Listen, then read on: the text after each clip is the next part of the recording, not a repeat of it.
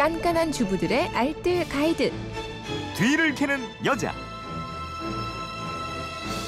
토요일 뒤를 캐는 여자는 일주일 총정리편으로 꾸며드리고 있습니다. 주중에 놓치셨던 살림 정보들 오늘도 곽지연 리포터가 정리해드립니다. 어서 오세요. 네, 안녕하세요.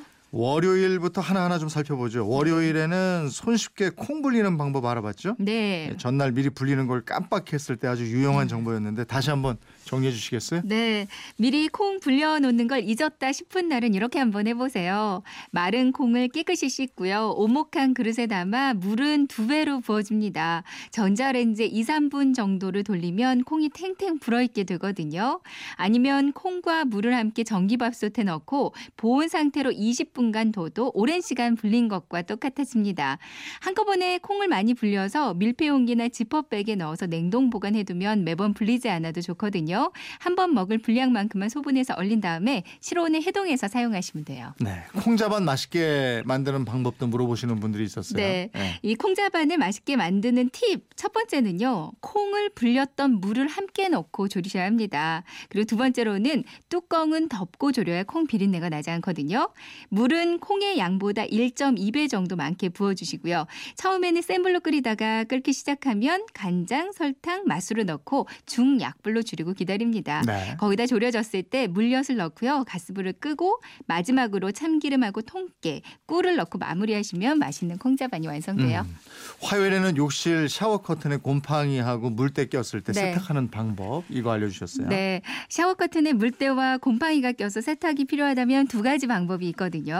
첫 번째는 욕조에 배수구를 막고 락스를 조금, 주방세제를 조금 넣고요. 미지근한 물을 틀고 물을 받습니다. 어느 정도 물이 차고 거품이 생기면 샤워 봉에서 커튼을 빼서 접어서 푹 담가주고요. 한 시간 정도가 지나서 샤워기로 헹궈줘요. 네. 어느 정도 헹군 다음에 샤워봉에 다시 매달고 샤워기로 여러 번 충분히 헹구는 게 좋고요. 그럼 물때와 곰팡이는 말끔히 없어지는데 여기서 주의해야 할 점은 락스를 사용하기 때문에 반드시 고무장갑을 끼고요. 환기구 켜고 창문까지 열고 하시는 게 좋습니다. 네. 그리고 두 번째 방법으로는 세탁기 안 쓰는 수건 두 장 하고요. 샤워 커튼 넣고요. 세탁 세제랑 식초를 넣고 세탁을 한번 해주는 음. 거예요.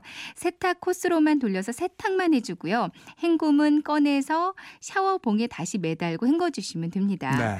평상시에 샤워가 끝나고 비누 거품이 남아있지 않게 샤워기로 헹구고요. 커튼에 접힌 부분이 없도록 펼쳐주세요. 음. 그리고 사용한 수건으로 물기 한번 닦아주고요. 욕조 바깥쪽으로 꺼내서 커튼을 꺼내서 말리는 게 좋습니다. 네. 수요일에는 배달 치킨 먹고 남았을 때 다시 맛있게 먹는 방법 알아봤었죠? 네. 처음처럼 데우실 때는요. 프라이팬에 기름을 두르지 않고 치킨만 넣고요. 약불로 프라이팬 뚜껑을 닫고 데우시면 좋거든요. 중간중간 뒤집어서 데우면 그 기름이 적당히 빠져나와서 처음보다 덜 느끼하고요. 바삭하고 맛있어요. 네. 그리고 오븐을 이용하신다면 180도로 7, 8분 정도를 데우면 안은 촉촉하고요. 겉은 바삭하게 데워지거든요. 그냥 먹기엔 좀 질려서 다른 요리를 활용하고 싶으시다면 이렇게 한번 해보세요. 올리고당이랑 고추장을 섞어서 프라이팬에서 볶다가 남은 치킨을 넣고 양념을 골고루 묻혀주고요. 네. 마무리로 피자치를 얹으면 맛있는 치즈 양념치킨이 돼요. 그리고 남은 치킨에 살 부분만 발라서 기름 없이 프라이팬에 데우고요. 채소 위에 얹어서 치킨 샐러드로 드셔도 좋습니다. 음. 그리고 살만 발라서 잘게 다지고 김가루랑 밥 넣고요. 치킨 주먹밥을 만들어 먹어도 아주 맛있고요. 예. 알려주신 치킨 마요밥 네. 이거 어떻게 만드는지 다시 알려달라 이런 문자가 많았어요. 네네. 그 치킨 마요밥도요, 정말 온 가족 별미로 좋거든요.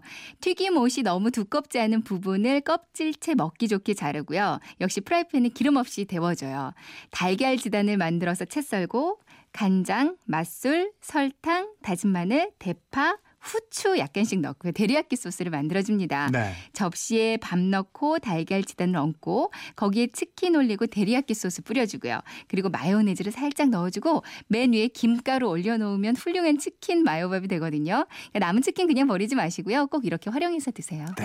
목요일에는 친환경 농산물의 기준에 대해서 알아봤는데 네. 어, 유기농, 무농약, 음. 저농약 이렇게 세 가지로 구분되고 있는 거죠. 네.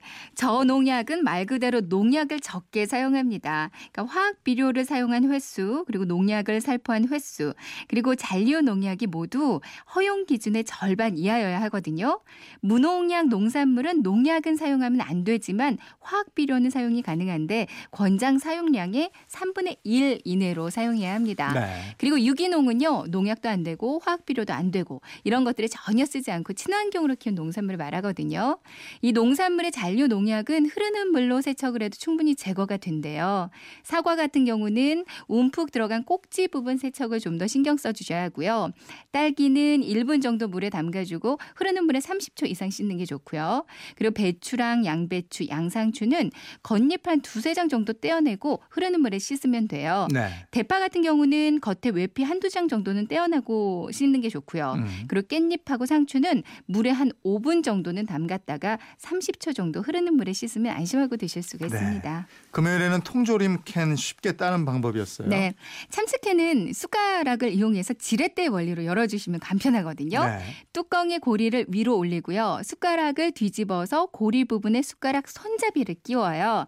그리고 이 숟가락 손잡이만 위로 올리면 캔 뚜껑이 아주 손쉽게 쫙 열립니다. 그럼 만약에 열다가 뚜껑의 고리만 떨어져 나간 경우 들 종종 있잖아요.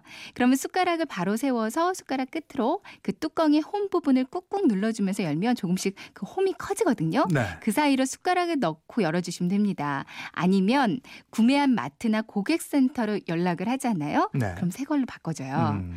통조림 햄 밖으로 빼내는 게 쉽지 않다면요. 따뜻한 물에 1, 2분 정도 담갔다가 꺼내면 잘 빠지거든요. 그 안에 기름이 살짝 녹으면서 캔 벽면하고 분리가 돼서 잘 나오게 되고요.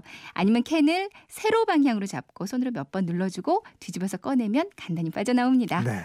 알겠습니다. 주말판 뒤를 캐는 여자 곽지연 리포터였습니다. 고맙습니다. 네, 고맙습니다.